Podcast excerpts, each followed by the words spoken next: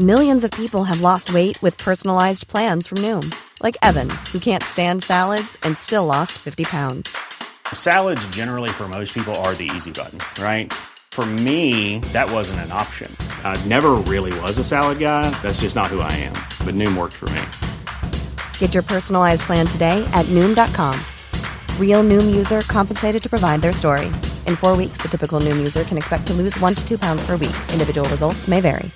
Ready to pop the question? The jewelers at BlueNile.com have got sparkle down to a science with beautiful lab grown diamonds worthy of your most brilliant moments. Their lab grown diamonds are independently graded and guaranteed identical to natural diamonds, and they're ready to ship to your door. Go to BlueNile.com and use promo code LISTEN to get $50 off your purchase of $500 or more. That's code LISTEN at BlueNile.com for $50 off. BlueNile.com code LISTEN. Everyone knows therapy is great for solving problems, but getting therapy has its own problems too, like finding the right therapist, fitting into their schedule, and of course, the cost.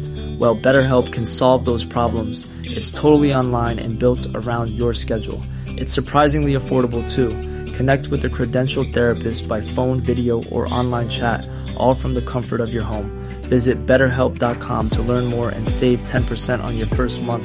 That's BetterHelp, H E L P. تاریخ روایت کارهای درست و اشتباه بشره که با مرورش شاید محکوم به تکرارش نباشیم. من محمد نازمی هستم میزبان شما در پادکست قاب تاریخ. عنوان این قسمت ایرج میرزا لیبرال اجتماعی و محافظه کار سیاسی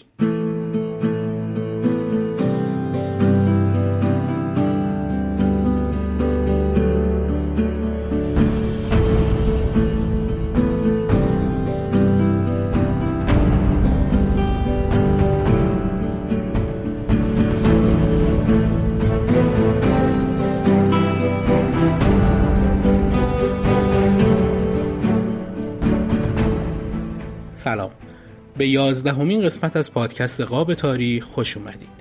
از اینکه همراه این پادکست هستید و علا رقم کاستی هایی که من در اجرا و روایت دارم همراهیتون رو در شنیدن و معرفی پادکست به دیگران دریغ نمی کنید ازتون ممنونم. امیدوارم هر قدر که جلوتر میریم هم اجرای من بهبود پیدا کنه و هم این روایت های تاریخی بیشتر و بیشتر به دست مردمی برسه که نیازمند دونستن و مرور گذشته مملکتشون هستن. اما در راستای معرفی پادکست که چند قسمتی هست که انجامش میدم تو این قسمت می‌خوام پادکست راز و مهر رو براتون معرفی کنم که تلفیقی از موضوع تاریخ و گردشگری. دوستان من در پادکست رازومه به تازگی انتشار فصل دوم رو شروع کردن و تو اولین قسمتشون از آسپادها صحبت کردن. خودم به شخصه اپیزود نگهبان دشت از فصل اولشون رو پیشنهاد می‌کنم که حتما بشنوید تا درباره پدر باستانشناسی در ایران یعنی عزت الله نگهبان اطلاعات بیشتری به دست بیارید. لینک کانال کست باکس پادکست راز و مهر رو در توضیحات این قسمت قرار دادم که راحت تر کانال رو پیدا و سابسکرایب کنید. شخصیتی که برای این قسمت انتخاب کردم رو معرفی کنم و قبلش هم بگم که چارچوب اصلی محتوای این قسمت از پژوهش جناب مازیار وکیلی منتشر شده در سایت رویداد 24 گرفته شده که طبق معمول من از منابع دیگه کمک گرفتم تا متن رو به نسبت کامل تر کنم. تو این قسمت از ایرج میرزا صحبت می‌کنم.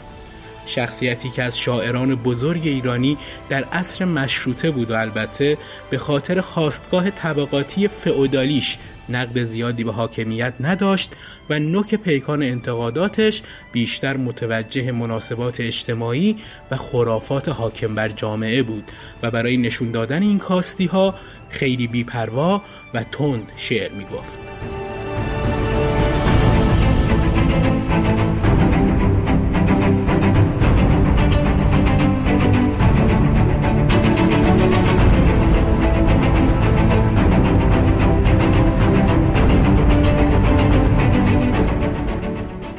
ایرج میرزا فرزند غلام حسین میرزای قاجار بود که در سال 1252 در تبریز به دنیا اومد. پدر غلام حسین میرزا ملک ایرج فرزند فتح علی شاه قاجار بود. بنابراین فتعلی شاه قاجار جد بزرگ ایرج میرزا به حساب می اومد. طبع شاعری تو خاندان ایرج میرزا موروسی بود. فتعلی شاه و ملک ایرج هر دوشون تفننی شعر می‌گفتن. اما غلام حسین میرزا پدر ایرج شاعر رسمی دربار مزفردین میرزای ولیعهد بود و لقب شاعری داشت و احتمالا از این راه هم کسب درآمد می‌کرده. بعد از مرگ غلام حسین میرزا درباریان این منصب رو به ایرج دادن تا بتونه از این راه امور خانواده بی سرپرستش رو بگذرونه. ریشه خانوادگی ایرج میرزا نشون میده که اون از یه طبقه فئودال اشرافی سر برآورده که ریشه این خواستگاه طبقاتی رو میشه تو اشعار ایرج میرزا و حتی سبک شعری اون هم دید. برای شناخت بهتر ایرج میرزا باید خواستگاه طبقاتی اون رو بررسی کرد و این بررسی بدون شناخت خاندان و خانواده این شاعر اصر مشروطه میسر نمیشه.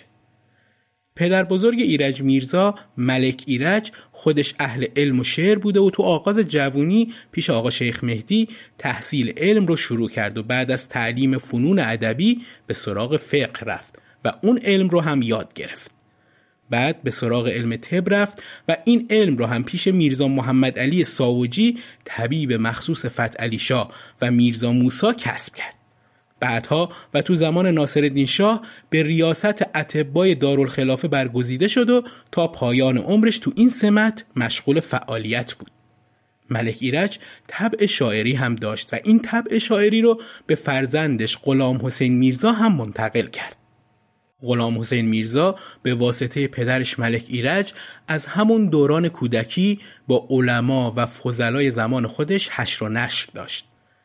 پدرش از همون دوران کودکی معلمی برای تحصیل فرزندش انتخاب کرد و غلام حسین میرزا خیلی زود و خیلی خوب قرائت قرآن، اشعار پارسی و کتب تاریخی رو یاد گرفت و بعد از یه مدت هم خط نستعلیق رو هم به تواناییهاش اضافه کرد و تونست این خط رو به خوبی بنویسه تا جایی که در زمانه خودش معروف به داشتن خط خوش شد.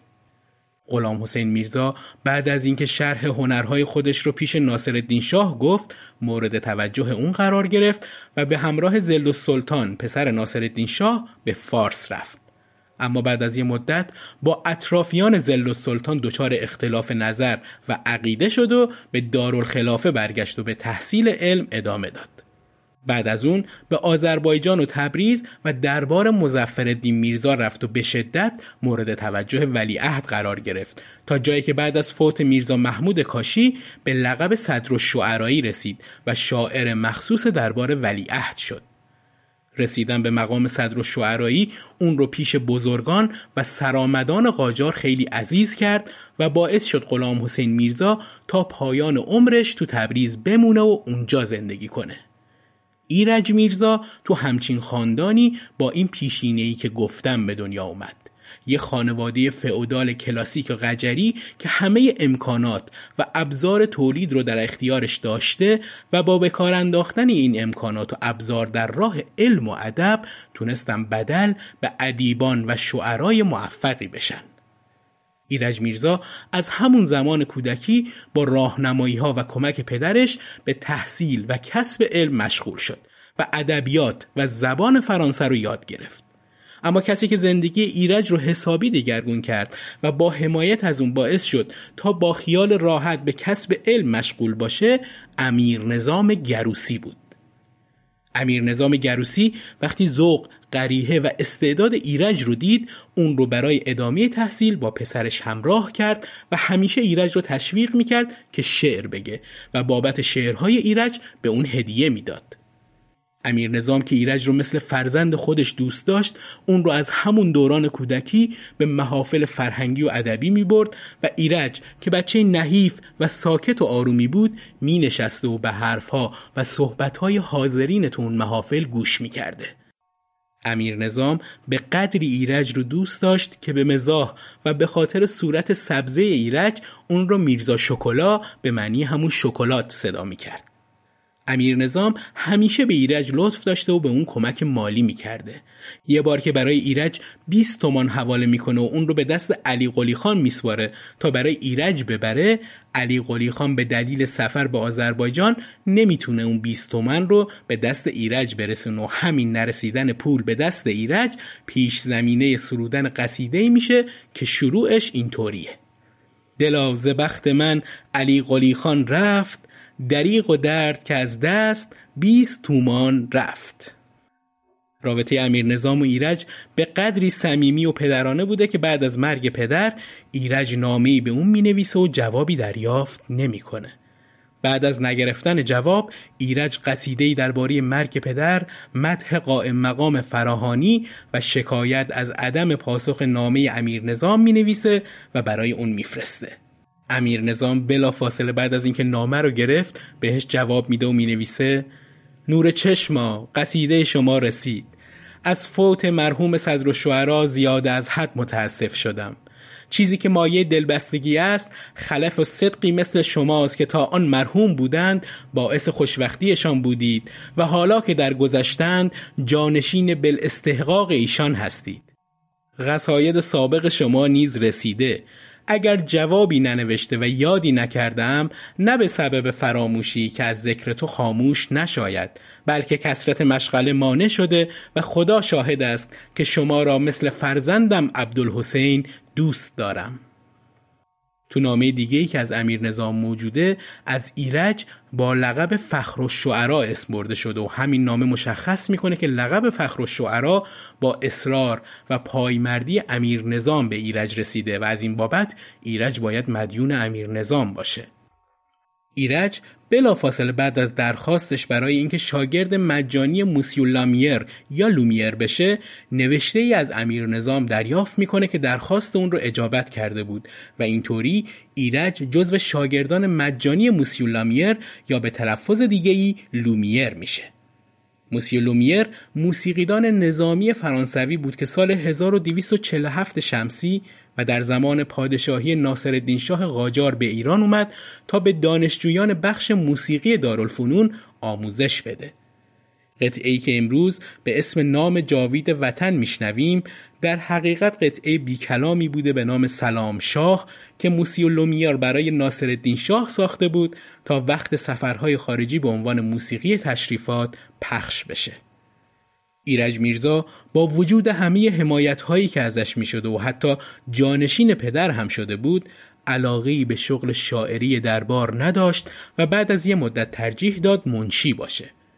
اون تو نوشتن نامه های اخوانی یعنی نامه های خصوصی خیلی قدرتمند بود و امین و دوله و بقیه رجال سیاسی که ایرج منشی اونها بود نوشتن این نامه ها رو به عهده اون میذاشتن. ایرج این تواناییش رو هم مدیون امیر نظام بود و این موضوع رو خودش هم توی بعضی از اشعارش آورده بود. ایرج بعد از کنار گذاشتن شغل پدر که شاعری دربار بود به شغلهای اداری تو دستگاه قاجار مشغول میشه و همین مسئله از اون یه دیوان سالار بروکرات می‌سازه.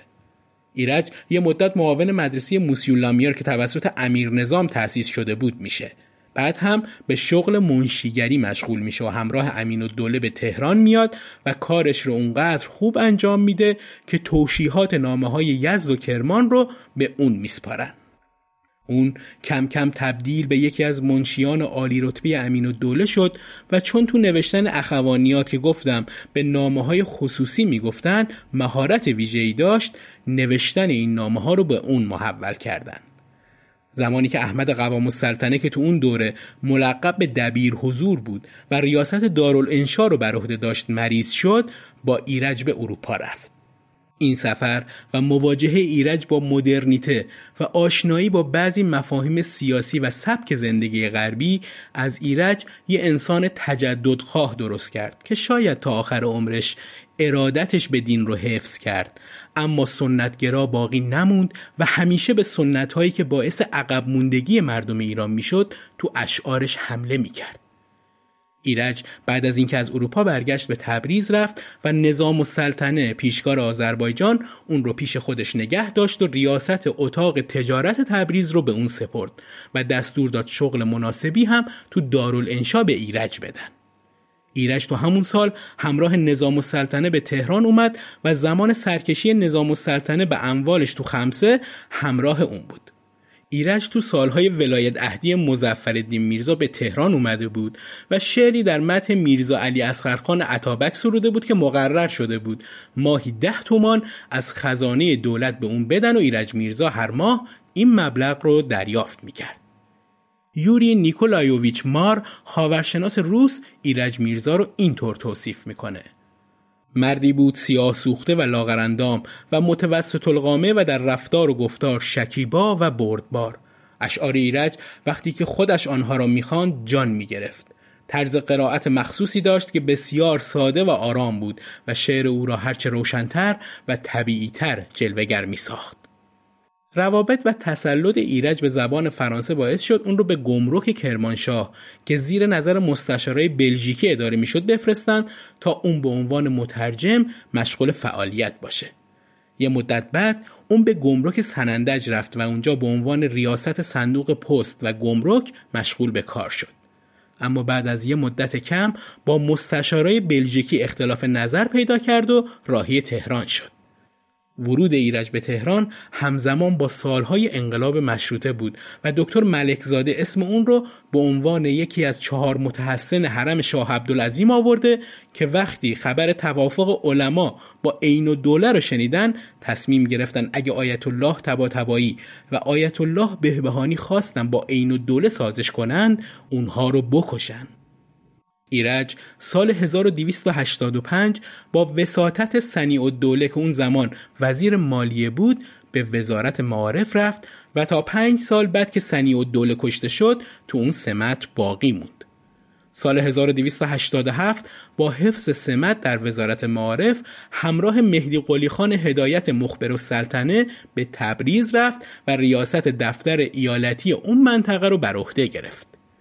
زمان انقلاب تبریز ایرج از طریق قفقاز همراه مخبر و سلطنه به تهران برگشت و تو وزارت معارف دایره عتیقجات رو که اداره کل باستانشناسی هم بهش می‌گفتن تأسیس کرد. ایرج بعد از اون یه مدت به معاونت حکومت اصفهان منصوب میشه اما بعد از مدت کمی به دلایلی که خیلی علنی نشد از این سمت هم کنارگیری می‌کنه و به تهران برمیگرده. اون یه مدتی هم به حکومت آباده گمارده میشه و بعد از یه مدت به عضویت گمرک انزلی در اومد اما این کار رو هم خیلی زود رها کرد و از خدمت در گمرک استعفا داد و رئیس دفتر محاکمات مالیه شد سال 1295 پسر بزرگ ایرج جعفر قلی میرزا به دلایل نامعلومی با اسلحه کمری خودکشی می‌کنه. ایرج دو سال بعد یعنی سال 1297 به عنوان معاون پیشکار مالیه خراسان منصوب میشه. این دوران بهترین دوران زندگی ایرج میرزا به عنوان یه شاعر.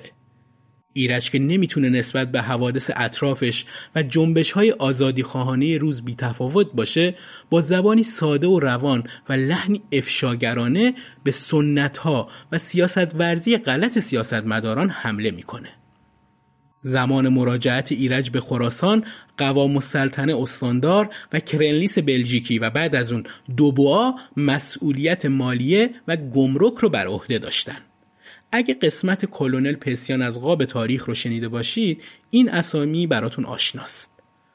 سال 1299 و با قدرت گرفتن سید زیادین تباتبایی ایرج میرزا دستگیر و به تهران فرستاده شد و چون یکم بعد کابینه سید زیا سقوط کرد و قوام به قدرت رسید و کابینه تشکیل داد همون اول کار دوباره رو از کفالت مالیه خراسان ازل کرد و این پست رو تا ورود پیشکار جدید به ایرج واگذار کرد. اما با قدرت گرفتن کلونل پسیان یه بار دیگه ایرج از کار برکنار شد و دوباره جانشینش شد و ایرج به تهران برگشت. ایرج که وارد تهران میشه ادبای شهر استقبال ویژه‌ای ازش می‌کنن و اینطور گفته شده که به خاطر دفاعش از روشنفکری و حقوق زنان خیلی ازش تعریف می‌کنن. اشیای گرانبهایی مثل گلدان و قوطی سیگار نقره بهش هدیه دادن. چایکین خاورشناس روز که از نزدیک شاهد این استقبال بود دربارش اینطور گفته. این مراسم بیریا در شرایط آن روز بسیار معنیدار بود و چنین افتخاری در ایران نصیب هیچ شاعر و سیاستمداری نشده است. ایرج هم برای تقدیر از این استقبال باشکوه قطعی میگه و از اونها با عنوان درندگان پرده جهل از رخ بنات اسم می‌بره.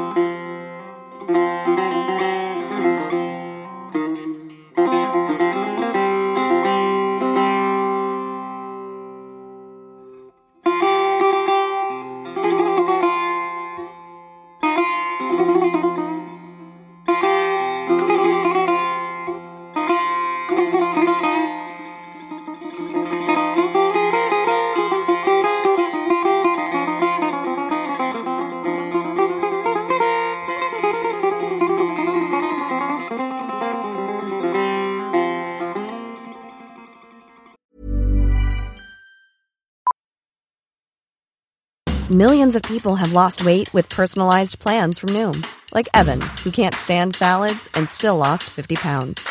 Salads, generally, for most people, are the easy button, right?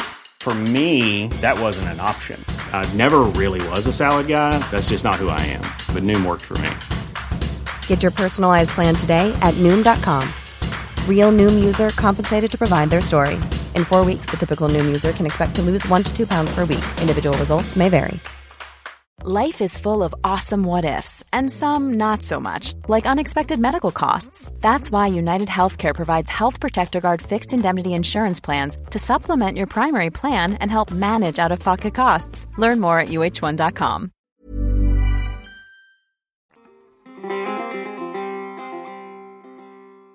ایرج به خاطر احتیاج مالی بعد از یه مدت به دنبال شغل تازه ای رفت که تا پایان عمرش هیچ وقت نتونست به دستش بیاره و اواخر عمرش رو تو فقر زندگی کرد.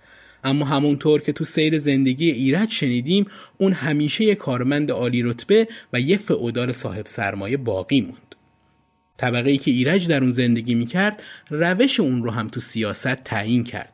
طوری که میشه ایرج رو یه لیبرال تلقی کرد که از زاویه دید فعودال اشرافزاده به تحولات سیاسی پیرامونش نگاه می‌کرد. پس مفهوم طبقه نقش اساسی تو جهانبینی ایرج میرزا به عنوان شاعر داشته. اینجا بد نیست که اشعار ایرج میرزا رو از منظر طبقاتی بررسی و بعد پایان زندگیش رو روایت کنم. ایرج میرزا به لحاظ طبقاتی در طبقه اربابان قرار داشت. آدمیت درباره این طبقه در زمان قاجار می نویسه بر آن دو طایفه شاهزادگان و سادات ازام باید خانهای قاجار را هم افسود این سه قبیله گدای مملکت هر روز زاد و ولد می کنند و البته واضح است مخارج ایال و اطفال آنها از کجاست از روحانیون بگوییم. پیشوایان ملت ما که هر یک در مقام خود امیرالعمرای ملت هستند. جناب مجدت الاسلام نایب مناب پیغمبر اکرم کالسکه چند اسبه سوار می شوند و امارتهای رفیع و زنان متعدد دارند. طبقه خواص در برابر توده مردم قرار داشتند که از همه امتیازات خاص این طبقه محروم بودند. با این تحلیل شعرای اون زمان رو هم میشه به دو دسته خواص و عوام تقسیم کرد شعرایی مثل فرخی یزدی، عارف قزوینی، سید اشرف گیلانی و میرزاده عشقی از طبقه عوام و ایرج میرزا و ملک و شعرای بهار از طبقه خواص بودند. تعلق به طبقه خواص به طور قطع تو جهانبینی ایرج میرزا تأثیر داشته. پدر اون شاعر دربار بوده خودش زبان خارجی می‌دونسته و تو جوونی از وضعیت اقتصادی بهتری نسبت به عوام جامعه برخوردار بوده. همه این موارد نشون میده که ایرج به طبقه برخوردار و خواص جامعه تعلق داشته. به اعتقاد خیلی از پژوهشگران تاریخ دوران قاجاریه رو باید دوران انحطاط طبقه خواص دونست که به دلایل مختلف مثل شرایط بد اقتصادی کشور، نفوذ دولت‌های خارجی بر حکومت و بیکفایتی خود حکام قاجار طبقه عوام از اونها روی گردون شده بودند. البته طبقه بزرگ خواص خودشون به طبقات کوچکتری تقسیم می شدن که تو رأسش شاه قرار داشت و بعد صدر اعظم و وزیران و بعد هم حکام ولایات قرار داشتن. لایه آخر این طبقه بزرگ که ایرج هم به اون تعلق داشت طبقه دیوان سالاران بودند. این طبقه با اینکه از عوام امکانات بیشتری در اختیار داشتند اما نسبت به سایر لایه های این طبقه از امکانات کمتری برخوردار بودن. و همین موضوع باعث می شده که اونها بتونن با عوام جامعه هم همنشینی داشته باشن. یکی از ویژگی های بارز اشعار ایرج میرزا نقد سنت های دینیه. دوران مشروطه شروع مدرنیته تو ایرانه که عقلگرایی معیار سنجش کارها قرار گرفت و زمینه اصلی تغییرات سیاسی به شمار می اومد. در مقابل عقلگرایی سنت های خرافی بود که به نام دین به مردم ارائه می شد. حاکمیت قاجار هم نماد این خرافه گرایی و خرافه پرستی به حساب می اومد. به همین خاطر ایرج میرزا با تندی زیاد با این تفکر مقابله می کرد و بعضی اوقات سنت های دینی و نماد اون یعنی روحانیت هم مورد حملش قرار می گرفت. مثل این بیت تو می‌گویی قیامت هم شلوغ است تمام حرف ملاها دروغ است ایرج میرزا حتی به مناسک ازاداری هم نقدهای تندی وارد می‌کنه مثلا این بیت خواهد که کشد سنان و خولی کوبت قمه را به کله خیش اما از طرف دیگه ایرج تو نقد سنت های اشرافی محتاطه و خیلی به نقد حاکمیت قاجار به عنوان نماد این نوع سنتگرایی علاقه ای نشون نمیده. به همین خاطر نقد های تند دینی و اجتماعیش علاوه بر اینکه از طرف حکومت وقت تحمل می شده که حتی اون به عنوان یک کارمند عالی رتبه هم تو سیستم به فعالیت مشغول بوده. اما مفهوم دیگه ای که تو عصر مشروطه مورد توجه شعرای اون دوره قرار گرفته آزادیه آزادی اون زمان بیشتر در معنای سیاسیش به کار می‌رفته و از این تعریف به دموکراسی های غربی نزدیک می شده. اما ایرج میرزا معنای آزادی رو بیشتر از اون که سیاسی ببینه اجتماعی می‌دیده و راه رهایی جامعه ایران و حرکت به سوی مدرنیته رو کنار گذاشتن سنت های دست و پاگیر و رواج آزادهای اجتماعی می‌دونسته. واضحه که تلقی ایرج میرزا از این مفاهیم تلقی غربی بوده و مهمترین مصداق این سنت های دست و پاگیر هم هجاب زنان. ایرج اشعار زیادی در مذمت هجاب زنان داره. مثلا چون زن تعلیم دید و دانش آموخت رواق جان به نور بینش آموخت. به هیچ افسون ز اسمت بر نگردد به دریا گر بیفتد تر نگردد. سه شاعر مهمی که از برداشتن هجاب حمایت کردند میرزاده عشقی عارف قزوینی و ایرج میرزا بودند. شعرهای مذهبی جوابی های زیادی برای اشعاری که این سه نفر بر ضد هجاب گفته بودن دادن که بیشترشون برای شعرهای ایرج میرزا بوده که خیلی گزنده و نیشدار این کار رو انجام داده بود. سراحتش در این قصیدش کاملا مشخصه که با این بیت شروع میشه.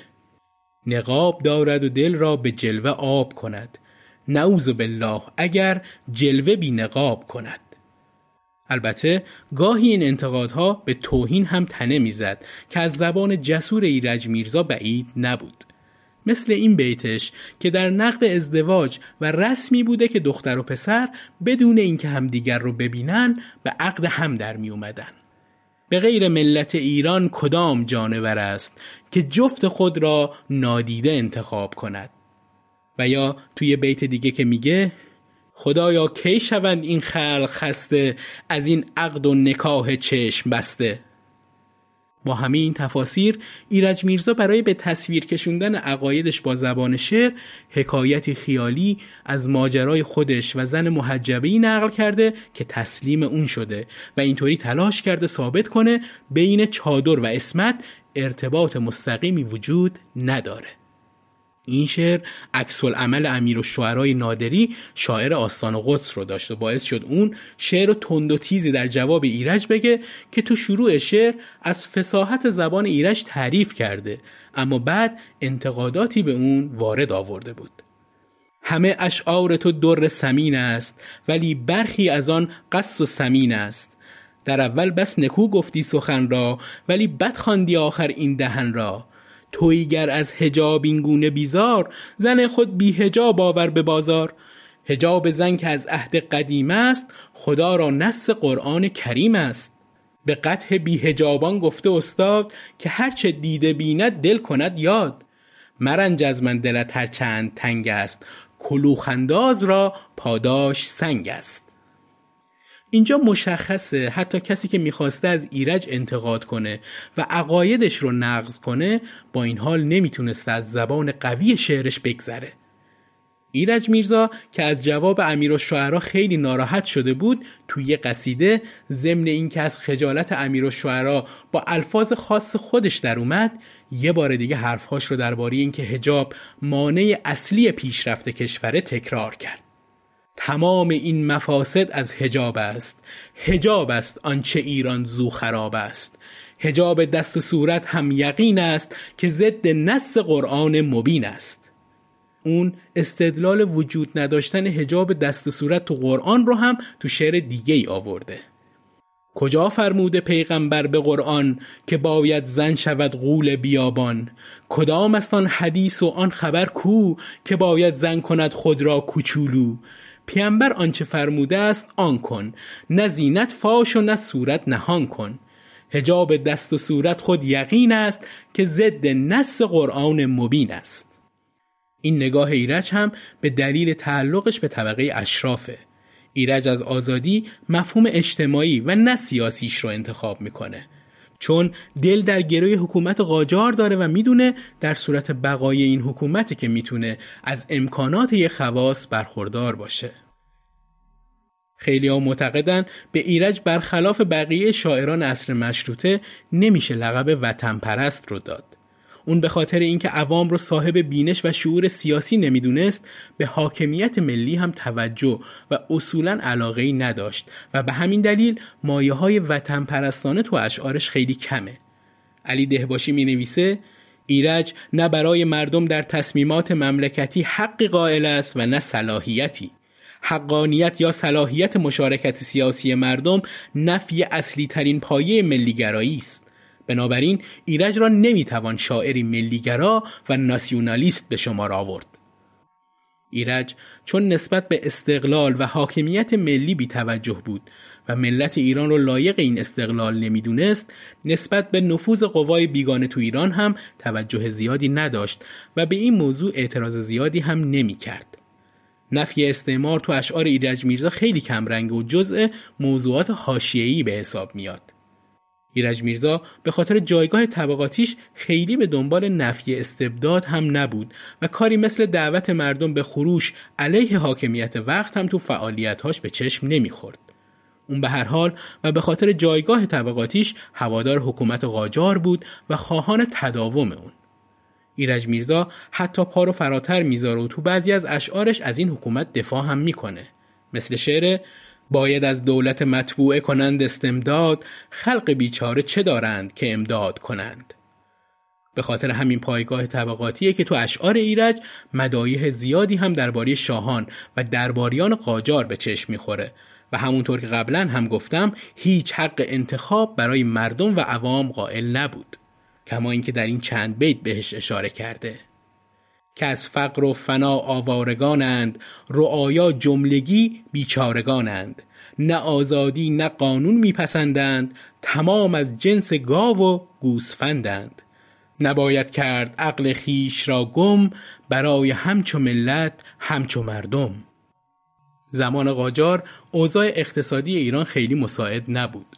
با این حال هم ایرج به موضوع فقر طبقه عوام خیلی علاقه و توجهی نداشت و اگه هم حرفی از فقر به میون آورده بیشتر درباره فقر خودش صحبت کرده.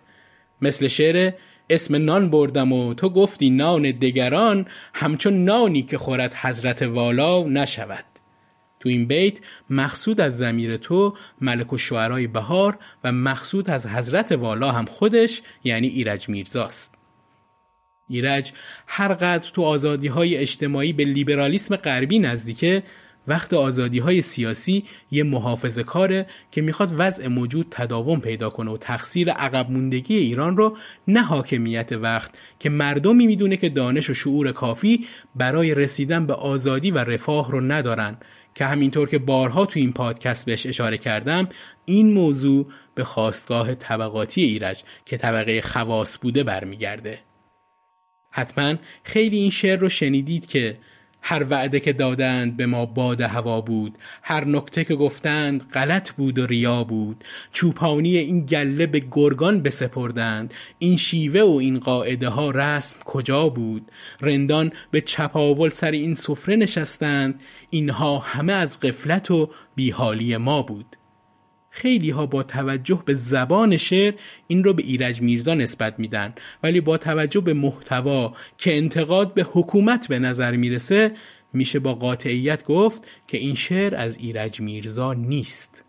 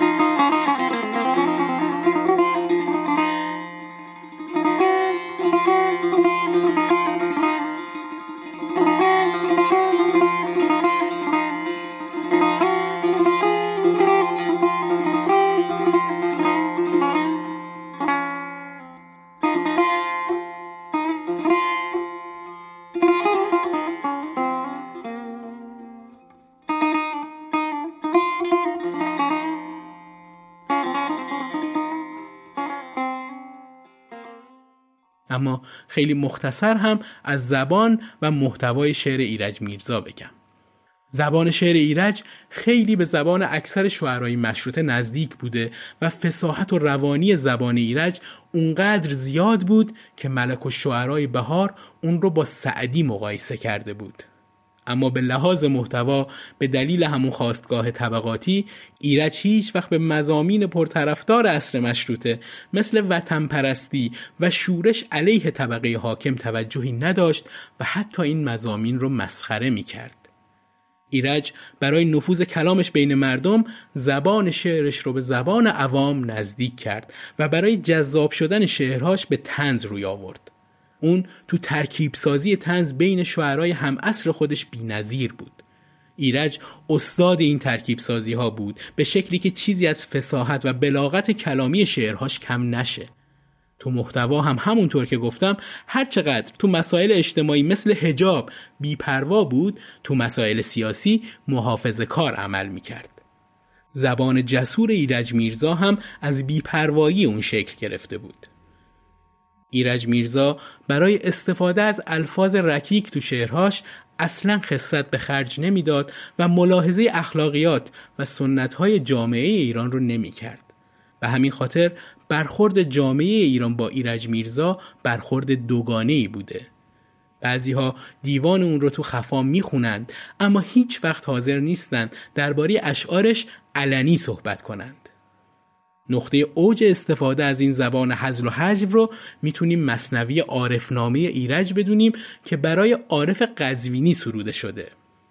عارف بعد از اینکه به خراسان میره سراغی از ایرج نمی‌گیره و پیش کلونل محمد تقیخان پسیان میمونه و بعد از اینکه ایرج به ملاقاتش میره برخورد سردی باهاش می‌کنه و شعری میگه که تو بیت آخرش به فتحلیشا جد بزرگ ایرج نفرین میفرسته و همین زمین ساز سرودن عارفنامه میشه که تو استفاده از الفاظ رکیک در شعر معاصر ایران یه جورایی بیرقیبه. تأثیر این شعر به حدی شدید بوده که بعضی ها اعتقاد دارن دو تا چیز کمر عارف قزوینی رو شکست. یکی مرگ کلونل پسیان و دومی عارفنامه ایرج میرزا. ایرج با اینکه شعرهای زیادی درباره اخلاقیات و حتی مزامین دینی داره اما دلیل اصلی شهرتش به خاطر سرودن شعرهایی مثل عارفنامه است که به لحاظ فرم شعری محکم و قویه اما به لحاظ محتوایی و مضمونی به قدری حتی کانه است که نمیشه ابیاتش رو توی جمع خصوصی هم به زبان آورد. البته ایرج تو همون عارف نامه هم هر جا که تونسته و از نواختن عارف خسته شده گریزی به مسائلی مثل هجاب زده که همیشه بهش نقد داشته. ایرج با بیان کردن این نکته به مخاطباش که چادر مانع بی افتی نیست تلاش کرده این تفکر رو جا بندازه که زن حتی اگه بی هجاب باشه می‌تونه اسمت و افت خودش رو حفظ کنه. چو زن خواهد که گیرد با تو پیوند نه چادر مانعش گردد نه روبند. زنان را اسمت و افت ضرور است نه چادر لازم و نه چاقچور است.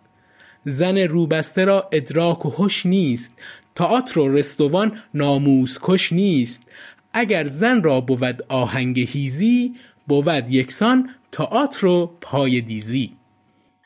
همین زبان و فرم درخشان رو می‌تونیم تضاد اصلی شعر این فودال قجری بدونیم که تمام عمرش یه لیبرال اجتماعی و یه محافظ کار سیاسی بود. ایرج میرزا از خراسان که برمیگرده حدود دو سال در تهران زندگی می‌کنه. اینطور میگن که اواخر عمر رو در فقر گذروند و صرفاً فعالیت های ادبی داشت. تا اینکه سال 1305 شمسی بر اثر سکته از دنیا میره و اون رو در آرامگاه زهیر و دوله دفن می‌کنه.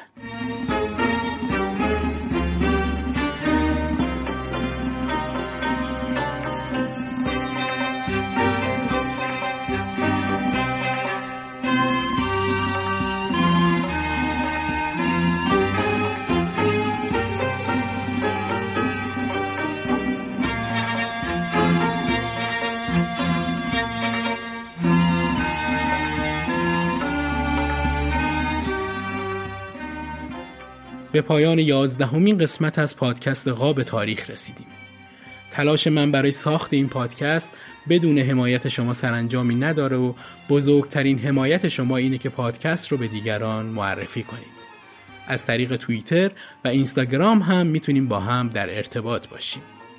کانال تلگرامی رو هم کمی دیرتر و با کمی فاصله از زمان انتشار پادکست آپدیت می‌کنم که اگه خواستید و به اپلیکیشن پادکست دسترس نداشتین از اونجا قاب تاریخ رو بشنوید. متن این قسمت رو وقتی آماده کردم و نقطه پایان براش گذاشتم خبر رسید که یکی از دختران ایران به خاطر پوششش قربانی کسانی شده که از آزادی و انسانیت به اندازه درک ناقصشون می‌فهمند و به زور باتوم و گلوله می‌خوان همه رو وادار به زندگی کنند که خودشون می‌خوان و به منفعت خودشونه. به امید اون روزی که هیچ انسانی به خاطر عقیدش از حق زندگی کردن و نفس کشیدن محروم نشه این قسمت رو تقدیم می‌کنم به محسا امینی و امیر حسین خادمی که هر کدوم به نوعی مورد تجاوز قرار گرفتن و جونشون رو از دست دادن. ممنون از اینکه همراهمون هستید. روز روزگار خوش. ای باغ بی خزان عطرگی سوی تو مهراب عاشقان تا ابروی تو.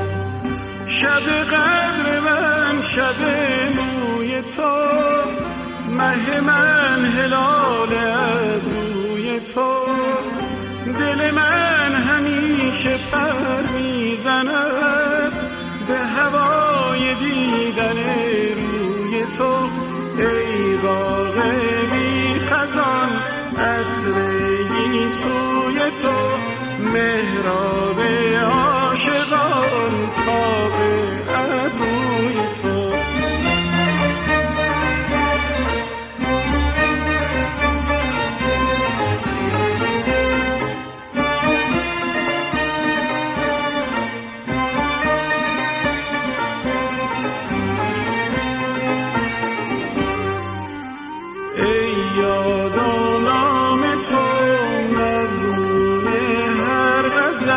سر سرمست جان تو جای ما از ازل همه هستیم تمنای تو. دل و جان و دیدم جای تو. زبشت و باغدم می‌زنم. به هوای سر به بالا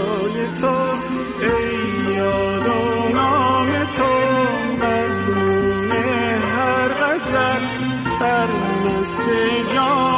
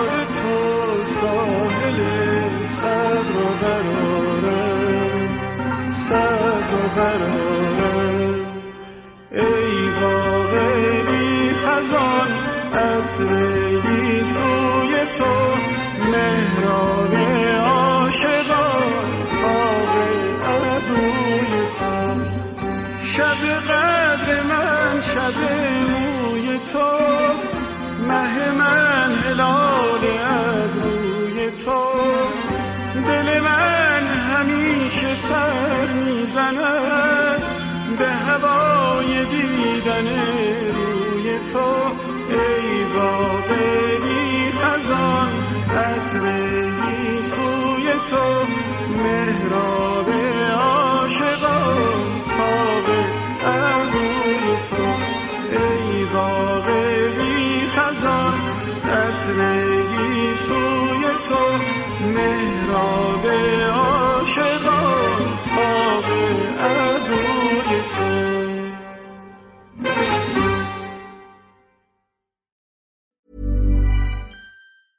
Planning for your next trip? Elevate your travel style with Quince. Quince has all the jet setting essentials you'll want for your next getaway, like European linen, premium luggage options, buttery soft Italian leather bags, and so much more. And is all priced at 50 to 80% less than similar brands. Plus, Quince only works with factories that use safe and ethical manufacturing practices. Pack your bags with high-quality essentials you'll be wearing for vacations to come with Quince. Go to quince.com slash pack for free shipping and 365-day returns.